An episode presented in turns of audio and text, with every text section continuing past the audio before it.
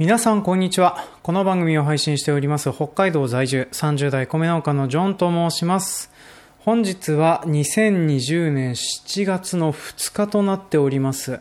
あの、外は派手に雨が降っておりましてね、私本当でしたら今日あたりからですね、ニンニクの収穫の準備やら何やらを始めているような状況だったんですけれどもね、まあ、この雨でしばらくはニンニク収穫できなくて遅れるだろうなというふうな感じになっておりますね。で、ここ最近なんですけれども、えー、弊社ではですね、ブロッコリーの収穫が始まり、レタスの収穫が始まり、先ほども話した通り、ニンニクの収穫もそろそろ始まりという風な感じでですね、またてんやわんやの7月がやってまいるような状況となっております。で、7月上旬はこうやってね、野菜の収穫やら何やらいっぱいいっぱいでやった後、えー、7月の下旬からはですね、乾燥機の整備とコンバインの整備を始めて、麦刈りという風な感じになってきたりしますね。っていう風な感じでですね、あの、毎朝収穫を必ずやって、そしてあの、日々延々、日々の管理作業やら何やらをするという風なフェーズに入ってきて、まあ、忙しい日がね、来るような状況になってしまいますね、っていう風なところで今回のお話の説明をさせていただこうと思います。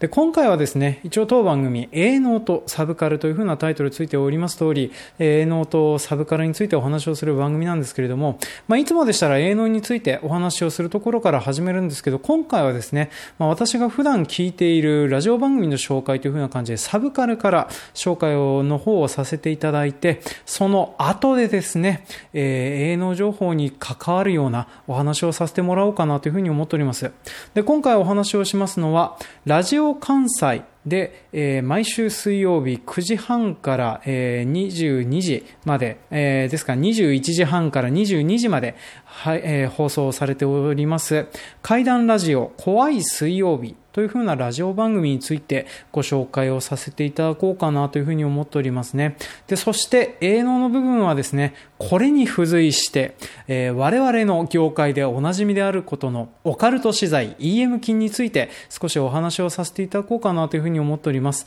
まあ、今回はね、なるべくマリアージュを果たしたような状況になっておると思いますので、よろしかったら最後までお聞きくださいますようお願いいたします。というわけで今回も参りましょう。営農とサブカル。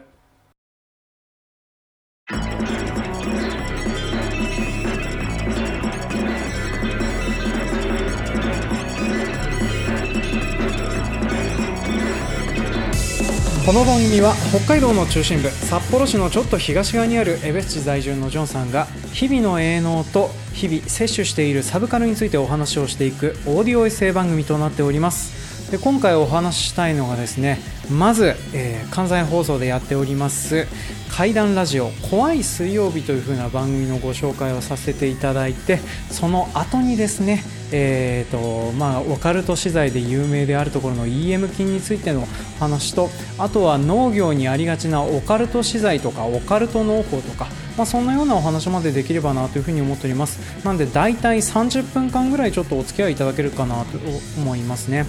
で今回ご紹介するこの怪談ラジオ怖い水曜日というふうな番組どんな番組かと言いますとこれ配信開始になったのがですね結構昔からやってると思うんですよね。それこそ、えー、この番組も配信されております iTunes のポッドキャストでもポッドキャスト配信をされていた時期もありますしあとは、えー、今現在はラジオクラウドと、まあ、ラジコプレミアムとかでも配信をされているような状況となっております。まあね皆さんもご存知の通りラジオクラウドクソアップデートしたじゃないですか。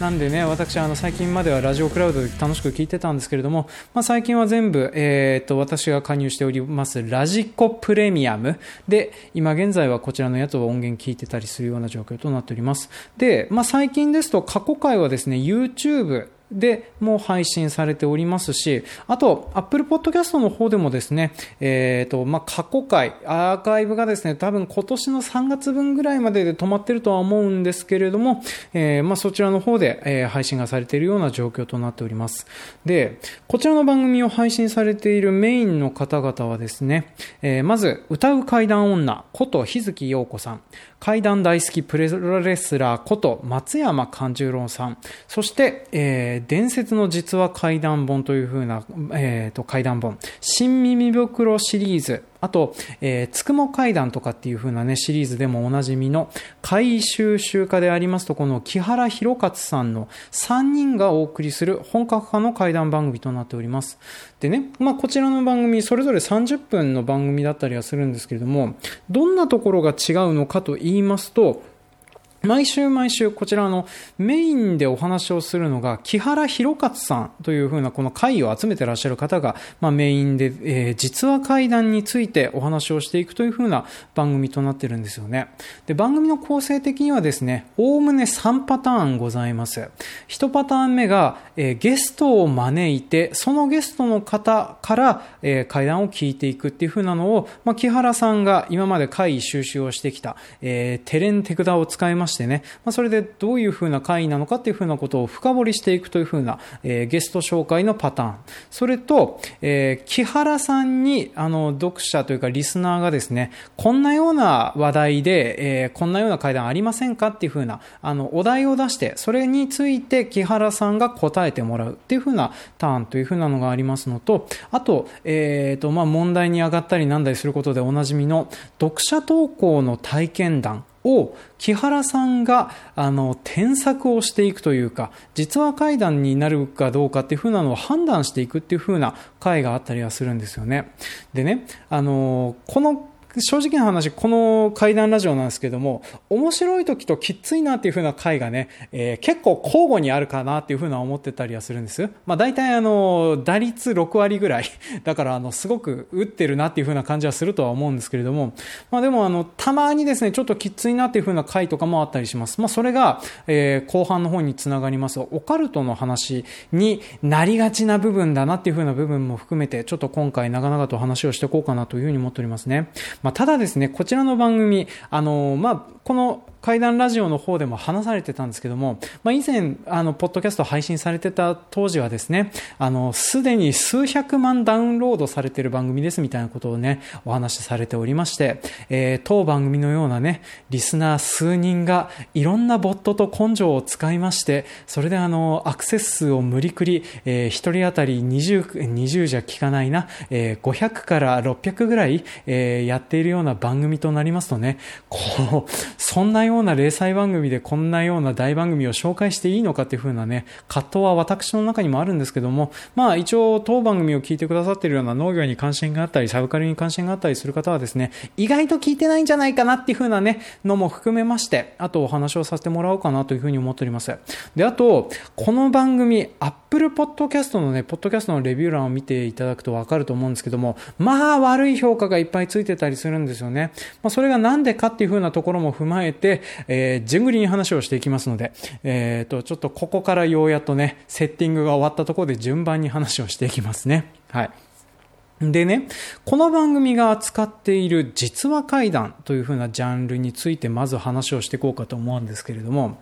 えー、このね、怪談とか怖い話とかね、いろいろ、いろんな人方に話を聞いてても思うんですけど、ごっちゃになってる印象があるんですよね。どうごっちゃになってるかっていうか、あの、混ぜちゃいけないもの同士が混ざってるっていう風なのが正しいかなとは思ってるんです。で、この怪談ラジオの方でも木原さんご自身が語っていた話ではあったりはするんですけれども、えー、怪談と怖い話っていう風なのは、全然違うものであって、で、どう違うのかというと、怖い話というふうなのは、別に作り話でも、えー、いろんな人の話をサンプリングして作ったものでも構わないっていうふうなものだったりはするんですよね。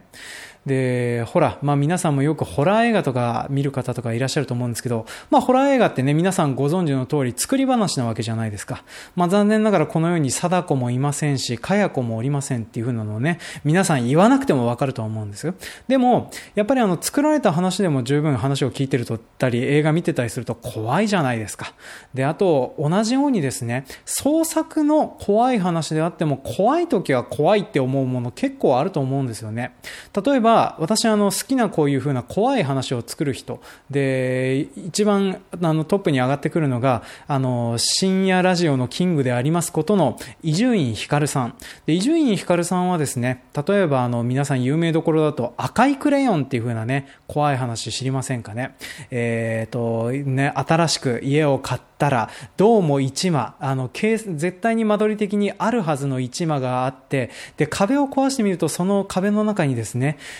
っていう風なお話なんですけれど、まあ、これ、あの、詳しくは、えっ、ー、と、特に語りはしません。で、今現在、あの、違法アップロードされているね、ものがあったりしますので、まあ、伊集院光る階段とかで検索をしてもらうと、多分出てくるかなとは思うんですよね。で、あと、えー、階段をね、よく話す人っていう風な形で、あの、パッと皆さんの頭に浮かぶことでおなじみなのが、稲川淳二さんだったりすると思うんです。で、稲川淳二さんも、実はあの、創作の階段を話していらっしゃる方だったりするんですよね。ただ、稲川淳二さんの場合はですね、全部作っているっていう風なわけではなくてですね、まあ、いろんな人から寄せられた、あの、稲川淳二さんのもとに届いた、あの、階段の、えっ、ー、と、投稿ををですね、まあ、稲川淳二さんが自自分で集めて、で、それをですね、えっ、ー、と、ディテールを切って、継ぎはぎ継ぎはぎを繰り返してサンプリングをして、一本の階段に仕立てるっていうふうなことをやってらっしゃったりするんですよね。でね、これはあの NHK のね、インタビューかなんかの番組で私見てたと思うんですけども、まあ、やってることは本当にあの、複数人の人の会談を一人の体験談として話すっていうふうなことをやってらっしゃるんですよね。まあ、だから、ディテールとしては本物なんだけれども、でも、えー、通しで話を聞くと、そんな体験をした人はこの世には一人もいないっていうふうな会談になってたりはするんですよね。まあ、あのね、最近だったらあの、心霊写真とかをね、使って、それについての会談を話すとかっていうふうなこともやってらっしゃったりするので、まあ、この辺がね、どういうふうな作り話になっているのかっていうのは私はわからないんですけども、まあ、そういうふうな形でですね、一応あの、稲川淳二さんの方も階段って言われるし、あの、伊集院光さんの作り話の方も階段って言われるんですけれども、でも、このジャンルっていうふうなのは、本来は怖い話であって、階段ではないっていうふうに言ってらっしゃるのが木原さんだったりするんですよね。で、木原さんの語る実話階段、えー、どの部分が一番大事かというと、体験者が実際に存在していて、その体験者から聞く一時情報の会談であるのが、えっ、ー、と、なんていうかな、まあ、実話会談として扱われるものだったりするんですよね。で、この実話会談、まあ、あの、木原さんが自分で聞いて、それであの、新耳袋という風なシリーズに載せたりする都合でですね、まあ、あの、面白くなるように多分あの、脚色とか、あと、えー、このお話ってここのことですよねっていうふうなことがバレないようにするために、いろいろ隠したりなんだりするっていう風な手を加えてたりはするんですけれども、でも基本的には木原さん自身が集めた、えっ、ー、と、一時情報の実際に体験をした方がこのように存在している階段だったりするんですよね。で、この実際に体験している人がいるっていう風な、えー、お話を扱っていく都合上ですね、えー、結構その木原さん自身がインタビュアーとして辛口というかですね、まあ、批評性が強いというか、そういう風な部分で結構きついな言い方をされてるなっていう風な瞬間とかあったりするんですよね。えー、例えばで出出してくるのがあれなんですけれども、まあ、あの、よく Apple Podcast の方で悪い評価がつく理由になっているのは、この読者投稿の体験談に対する木原さんの当たりの強さが、まあ、悪い評価を作る理由なんじゃないかなっていうふうなのはね、見てて思うんです。で、確かにあの、読者投稿の中の体験談をね、聞いてたり見てたりするとですね、確かにあの、作為の匂いのする話っていうのが結構入ってたりするんですよね。で、なんていうかな、あの、人を怖がらせようとするとか、だからあの、追いかけられたとか、えー、家の中についてきてずっといたとか、で、あの、見つけて叫び声を上げてしまったですとか、まあそういうような感じでですね、あの、普段聞き、聞くことが多いような怖い話が投稿されるとですね、まあそれにあの、木原さんのスイッチが入ってしまって、どこどこの、まあこういうような場合にですね、人間はこういうような動きはしないんじゃないかですとか、あとは、あの、反応的に、に、あの、体験者の心の動きとしておかしなところがあるんじゃないかとか、まあ、そんなようなお話をされてたりするんですよね。で、そういうふうな形で、あの、木原さんご自身がですね、あの、階、えー、その送られてきた階段の矛盾点ですとか、えー、おかしな点ですとか、そういうふうな部分をですね、論理のメスをどんどんどんどん入れていくっていうふうなところを見ていくとですね、まあ、私のようにあの、趣味で農業にまつわる階段を集めている身からするとですね、あの、大変勉強になるなっていうふうなのもありますし、あと、なんていうかな、私自身結構ね、怖い話とか階段とか結構好きだったりはするんですけれども、話としておかしいよね、それとかね、えー、なんていうかな、映像として見せられてるんだったら、まだしも、あの、話題として出てくるんだったら、ちょっとその部分はおかしくないっていう風なね、えー、気になるツッコミポイントっていう風な、そういう風な部分をね、見つける荒探しのなんか手順の勉強にもなったりとかね、あとあの、ほら、B 級のホラー映画とか突っ込み入れながら見ながら楽しいってことあるじゃないですか。まあそういうような感じでですね、あの、なんか自分が言いたいような突っ込みポイントを木原さんがバシバシ切っていくっていう風なところを聞けたりするとですね、あの、一部の歪んだファンというかね、濃いファンはですね、お、始まったなっていう風な感じで楽しくなっちゃったりするんですけれども、でもあの人によってはこれが典型的に合わないかなっていう風なね、そういう風な部分もあったりするラジオ番組だったりはするんですよ。で、えー、ここからがちょっとこの番組のね、えー、少し危ういなっていう風に感じる瞬間だったりもするんですけれども、まあ、この番組、まあ、基本的にあの木原さんがね、メインでおしゃべりにはなったりするんですけれども、一応他にもパーソナリティ2人おりまして、で、その方のうちの1人がですね、日月陽子さんという方なんですけど、まあ、この方ね、妖精が見えるとかっていう風な話をされる方でしてね、まあ、芸事の世界にいらっしゃる方、まあ、それであの、そういう不可思議なものが見えてたりするとかっていう風なので、まあ、時々、えー、日月さんが話す不思議な会談とかっていう風なのも入ってきたりとか、あと、スピリチュアルめいたことを言って、それを木原さんにたしなめられたりとかっていう風なこともあったりする部分で、少し面白かったりするなっていう風なのがあるのと、まあ、あとは、え、ー、と、松山勘十郎さんはですね、あの、プロレスラーなだけあって、あの、オフェンス、ディフェンスの変わり目の判断が早くてですね、えー、こう、なんていうかな、あの、持ち上げたり、あの、押しとどめたりとか、そういう風なバランサー的な立ち位置に立ってることが多かったりするかなとは思うんですよね。で、この二人が、まあ、木原さんと一緒になって、この、えー、怖い話やら何やらを、話を聞いていくっていう風な形を取るんですけれども、でもやっぱりあの、木原さんが強い番組になってしまっているっていう風なのがあるので、えー、木原さん自身がですね、あの、多分、なんていうかな、その系統しているものに関しては判断が緩くなりがちになってるんじゃないかなというふうには思う瞬間がありまして、で、ここからね、ちょっとこの番組の私が思う一番危うい点だなっていうふうなお話をさせていただこうと思うんですけれども、この番組一応実話怪談を扱うというふうな、えー、ことを言っておりまして、で、それで、えー、よく言ってるのが、オカルトは取り扱わないとかっていうふうな話をされてるんですよね。まあ、例えば悪魔召喚とか、えーと、例えば UFO ですとか、まあ、そういうようなことについては基本的に取り扱わないよっていうふうな話はされてるんですけれども、されてるんですけど、唯一例外的にですね、あの、このお三方が、えー、お世話になっている神社がありまして、あの、県民神社という日本唯一の付き物落としを専門にされている神社があるそうなんですよね。で、この神社に関する不可思議なエピソードというか、あとお守りの効力とかに、にとかそういうふうなものに関してはですね、なんとか、なんとなく無条件で、えー、信じてらっしゃるような部分がありまして、で、それが僕としてはすごく、あの、おかしいなというか不安に感じる部分だったりはするんですよね。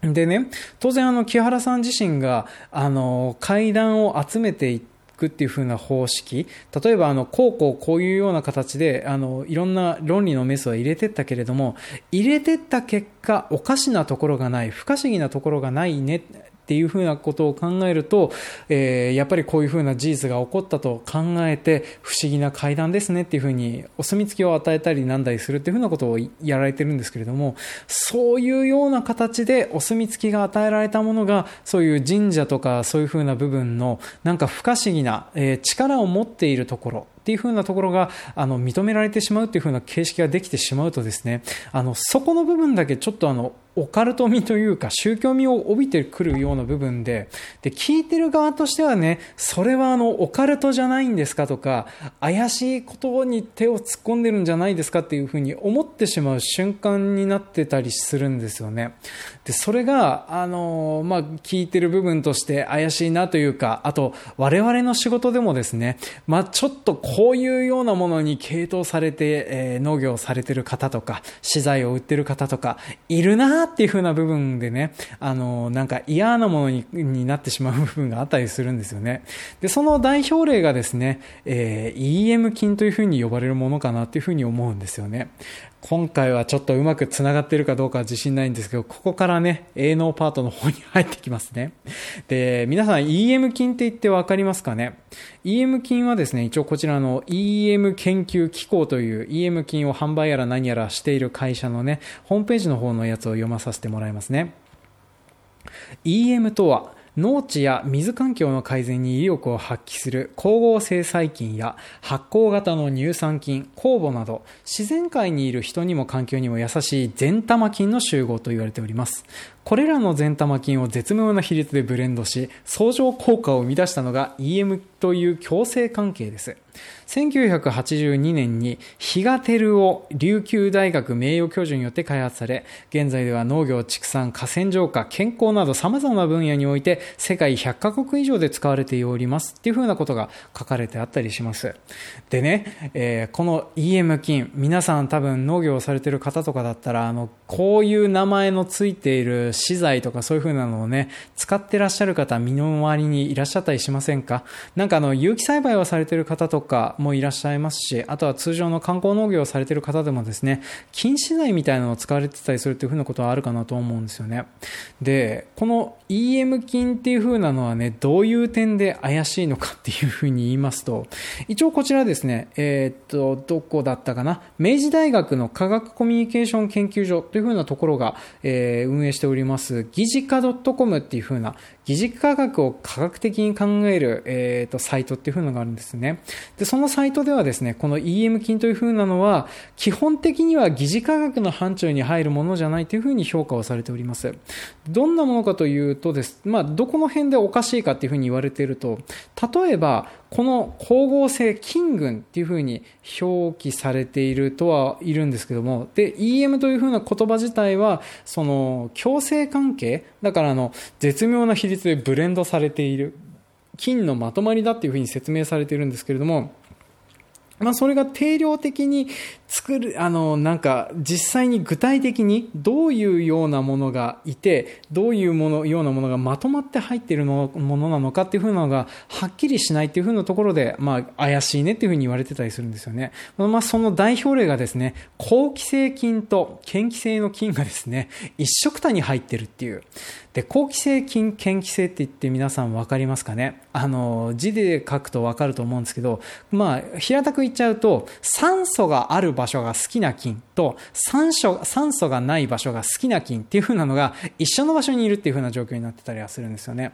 で、まあ、こういうようなものからですね、まあ、確かにあの効果があるのかどうかっていう風なのは怪しかったりするねっていう風に言われてたりもするんですけれども、でも一部の中にはですね、この疑似、あの、EM 菌の提唱されている概念とかを本当に信じてらっしゃって、で、それでそれがいいものになるはずだっていう風な形で河川に撒いたりもするし、あとはあの、自分の作物に、えっ、ー、と、かけたりとか、あと、ここ最近はあんまり聞かないんですけども、土耕細菌っていう風な形でですね、えー、土にこういう風な金群を、えっ、ー、と、なんていうの、あの、ミネラル分っていうか、金の餌になるようなものをあらかじめ畑に撒いておいて、それにあの、の金群を、え、なんか液肥として散布し、それを混ぜていくっていう風なことをやってらっしゃる方とかもいるんですよね。で、うまくいってるところもなぜか存在してたりするっていう風なところもあるので、こう、一概に全部が全部疑似科学っていう風なのもどうなのかとは思うんですけれども、でも、まあそういう風に使われてたりするっていう風なこともあったりはするんですよね。でね、この EM 菌もそうなんですけれども、農業において、こう、はっきりと、えー、効果があるっていうふうに歌われているんだけれども、自分たちのところで再現可能かどうかっていうふうな資材っていうふうに考えるとですね、意外とないんじゃないっていうふうな、意外と怪しいものも結構あるよなっていうふうに思う部分もあるんですよね。で、まあ、例を出すとっていうふうに言い始めるとですね、あの、いろんな方から怒られるようなものとかも結構あるんですけどね、あの、まあ、特に今回は菌関係に絞るとですね、まあ、例えば、こういう土壌系の微生物を散布するとか、微生物資材っていうふうに言われてるものっていうふうなのは農業の中でも結構あったりするんですよね。で、一応効果があるなというか、僕自身も、まあ、これは効果があって意味があるんじゃないというふうに思えるのは、あの、微生物殺虫剤だとか、そういうふうなものに関しては、まあ、あの、効果はあるんじゃないかなとは思うんですけども、ただ植物を元気にする乳酸菌を散布するとか、えー、嫌気性、あの、好気性の細菌を、は、えっ、ー、と、散布して、それであの、なんていうかな、嫌気性の悪い、あの、病原菌やら何やらを減らすっていうふうなことに関しては、ちょっと私はあの、まだ信用ができないというか、少し疑似科学めいて怪しい部分もあるんじゃないとかっていうふうなのは思思ってたりはするんですよね。まあ、なんですけども、これらの技術群においてもですね、ちゃん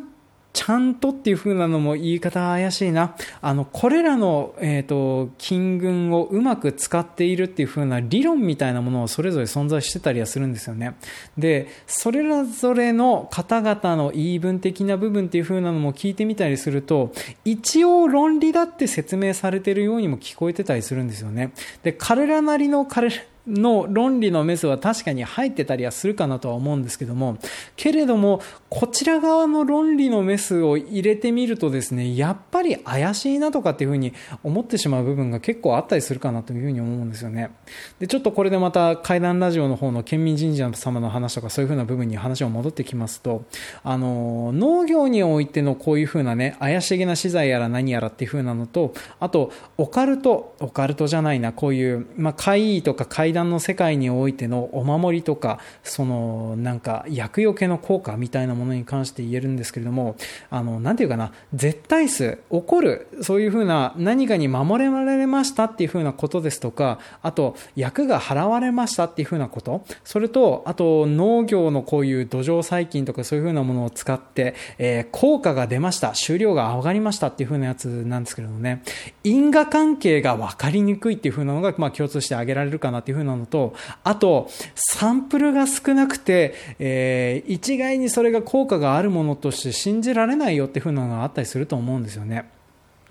でね、えー、まあ基本的にあの階段を聞いたりなんだりするっていうふうなことはまあ楽しみの範疇なんで、まあある程度論理のメスが入って本当っぽいねっていうふうに思えるだけで十分面白かったりする部分もあったりはするんですけれども、でもやっぱりちょっとね、あのそれを例えばお守りを販売したりなんだりするとかっていうふうなところ、まあ利益を取らないとは言ってはいるのはわかるんですけれども、わかるんですけど、でもその辺の部分をちょっと広めたりするっていうふうなのは、やっぱりちょっとその辺ちょっと不思議なんじゃないかなっていうふうに不思議というか、ちょっとダメなんじゃないかなっていうふうに思っちゃったりする部分だったりはするんですよね。なんかこうね、好きなラジオ番組のダメ出しをするのもなんかあれだなというふうに自分で話しながら思ってたりはするんですけれどもね。で、えっ、ー、と、そういうふうな感じでちょっとまとまったんだかまとまってないんだかのまとめを入れますとですね、まあこういうふうな感じでちょっと世の中には怪しい資材というか、まあ、農業の分野においてもそうですし世の中においてもそうですけれどもなんか論理だって説明は受け、えーと、確かにあの論理だってあのなんか効果がありそうだとかねおかしな点とかが見えそうだっていう風なのはね分かるんですけれどもでも結局のところそこの部分を判断したりなんだりするっていう風なことを考え始めるとですね、まあ、自分で論理のメスを入れて、まあ、それでもなお自分で効果があるんだったら使いやいいしそうじゃなければ使わなくちゃいい使わなければいいんじゃないっていう風なところでね話を締めさせていただこうかなという風に思っておりますね。であとあの私今までこういう農業に関するポッドキャスト番組とかいろいろやってきてて思ってたんですけれどもやっぱりあの農業資材をおすすめしたりするのって結構怖いなって思うんですよね。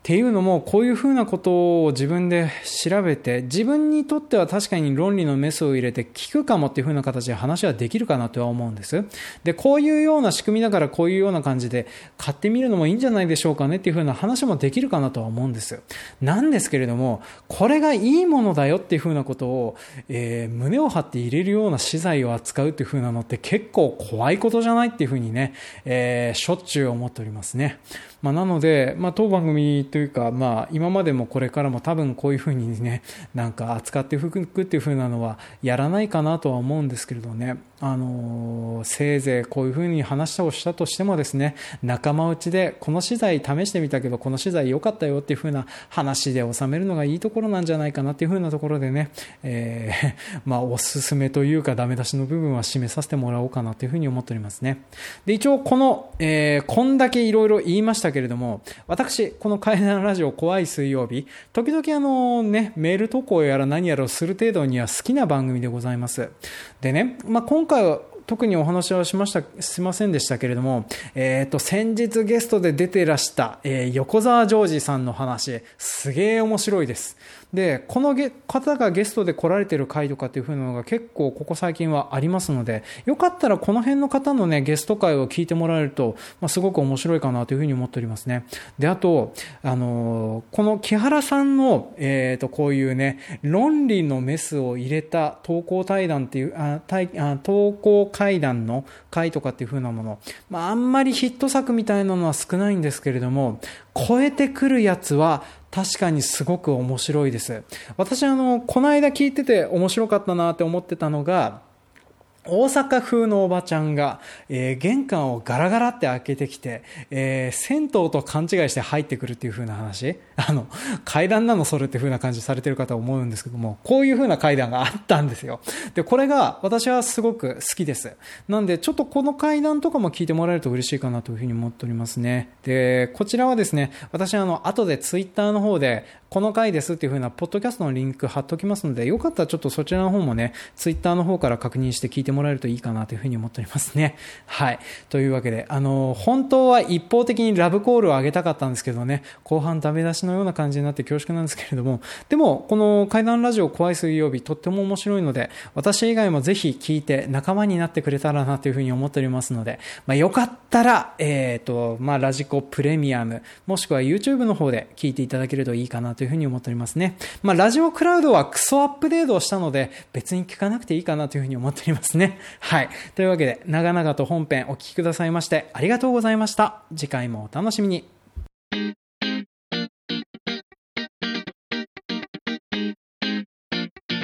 はい、今回もお聴きくださいまして誠にありがとうございます。当番組への感想コメントは、Twitter ハッシュタグ、営業の A にサブカルのサルプと書いて、A サブと書いてコメントを寄せください。わかんなかったら、今まで通り Twitter ハッシュタグノーコロでも構いません。で、えっ、ー、と、お便り届いております。えー、サラリーマン農業店員伊藤さんよりコメントいただいております。ありがとうございます。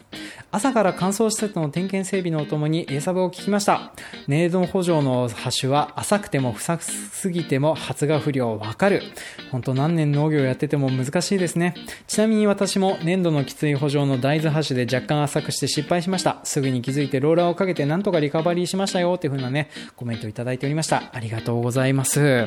ねえ、さすが、あのー、ね、大規模のえところはですね、そもうこの時期から、あの、乾燥施設の点検整備始まるんですねっていう風なところを、えー、受けて思ってたりはしておりましたね。で、この方に付随してですね、一応あの、この回を配信した直後にですね、ツイッターのアカウントネーム、青緑さんより、あの、ハッシュ震度の測り方知らない人多すぎな件っていう風な感じで同様のコメントをいただいておりました。ありがとうございますね。やっぱりね、あの、年度補助はね、深巻きにした方が間違いはないですね。あの、言い訳みたいなことを話させていただくと、私あの、確かに以前まではですね、深巻きにしてたんです。してたんですけど、ここ何年かはですね、やっぱりあの、浅くした方が、あの、スイートコーンの端が早くなったんですよね。で、やっぱり私はあの、販売してて思うんですけど、早い方がスイートコーン値段がつきますので、早くそういう風な形で早出したいなっていう風なこと思いがありましてね、まあそうやった結果、まあ今年財産時でございます。そんだけ早くしたいんだったら移植物やればっていう風なことを言われたりすることもあるとは思うんですけども、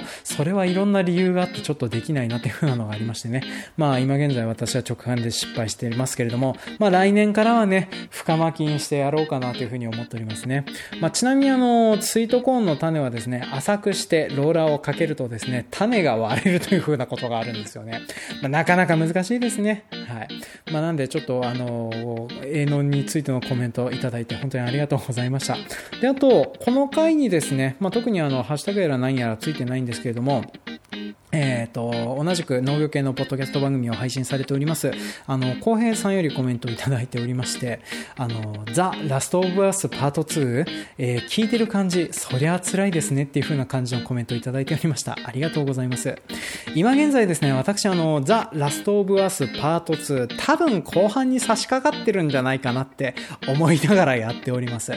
やってるんですけどね、やればやるほど辛い目に遭いますね、このゲームね。あの、ゲームとしては、まあ、面白いです。まあ、昔撮った鬼滅家で、あの、ラストオブアース自体がね、あの、結構面白いゲームシステムとなっておりまして、やっぱりあの、前回までや、前作と比べて、あの、やってなかったゲームプレイっていう風なのはね、ちょっとした工夫で出てくるんだなっていう風に思いながらやってたりはしますし、あとはあのね、いろいろ使ったことのない新武器とかそういう風なのも出てきたりするとね、まあ、なかなか面白いかなという風に思っておりますね。エリーちゃんのスキルもジョエルおじさんと違ってね、ね、あの、多彩だったり、あと何よりジャンプしたり、かわしたりっていう風なのができたりするので、まあ、攻略方法の幅とかも結構出てて、まあ、その辺は興味深いかなと思ってやってたりはしますね。まあ、なんですけれども、やっぱね、しんどいことをね、ゲーム内でやらされてて、で、ゲームの中でこういう風なことをやるのは初めてだなっていう風な、えー、新しい試みっていう風なのは確かに入ってます。ただ、他のフィクションとかでこういう風なのは見たことあるし、読んだこともあるなっていう風なのがあるんですよね。ただ、これらはね、名前を挙げるだけでネタバレになりますので、まあ何も私の方から言えることないかなという風に思っておりますね。まあ、なんで、このゲーム気になってる方はですね、まあぜひ、えー、前作、ザ・ラスト・オブ・アスをやってからですね、ちょっとあのネタバレを食らったり、あと攻略サイト見る前にやっていただけるといいかなというふうに思っておりますね。で、ゲーム苦手だよっていう風な方もですね、このゲームとっても安心設計になっております。イージーはものすごくイージーにできるようになっておりますし、あとアクセシビリティっていう風なのが改善されておりましてね、面白いのが視覚障害をお持ちの方、色弱とか、あの、下手したら全盲の方でもゲームできるようになってるらしいんですよね。私はあの、そのモード試してないんですけれども、まあそういう風な方でもできるようになっておりますので、まあよろしかったらちょっと試してみるといいかなっていう風に思っておりますね。えー、一応おすすめではありますけれども、やると辛いゲームですねっていう風な話だけね、とどめさせてもらいますね。はい。まあそんな感じで、えっ、ー、と、こういう風にいただいたコメントありましたら、あの、必ずご紹介させていただきますので、まあ、よろしかったらコメントお寄せください。で、あと、まあ今回ご紹介した、あの、ラス、あのね、階段ラジオ、私はファンですよっていう、めんどくさい側のファンですよっていう風なところでね、とどめておきますので、皆さんもよかったらちょっと聞いてみてもらえるといいかなというふうに思っておりますね。はい。で、あと次回以降なんですけれども、7月に入ってきちゃいましたね。で、今回も皆さん、あの、見ててわかる通りですね。まあ、私はあの、大体この番組、なるべく水曜日に配信したいなっていうふうに考えてはいるんですけれども、ちょっとずれるっていうふうなことが、えー、これからたびたび起こるかなというふうに思っておりますね。まあ、忙しくなってくるのと、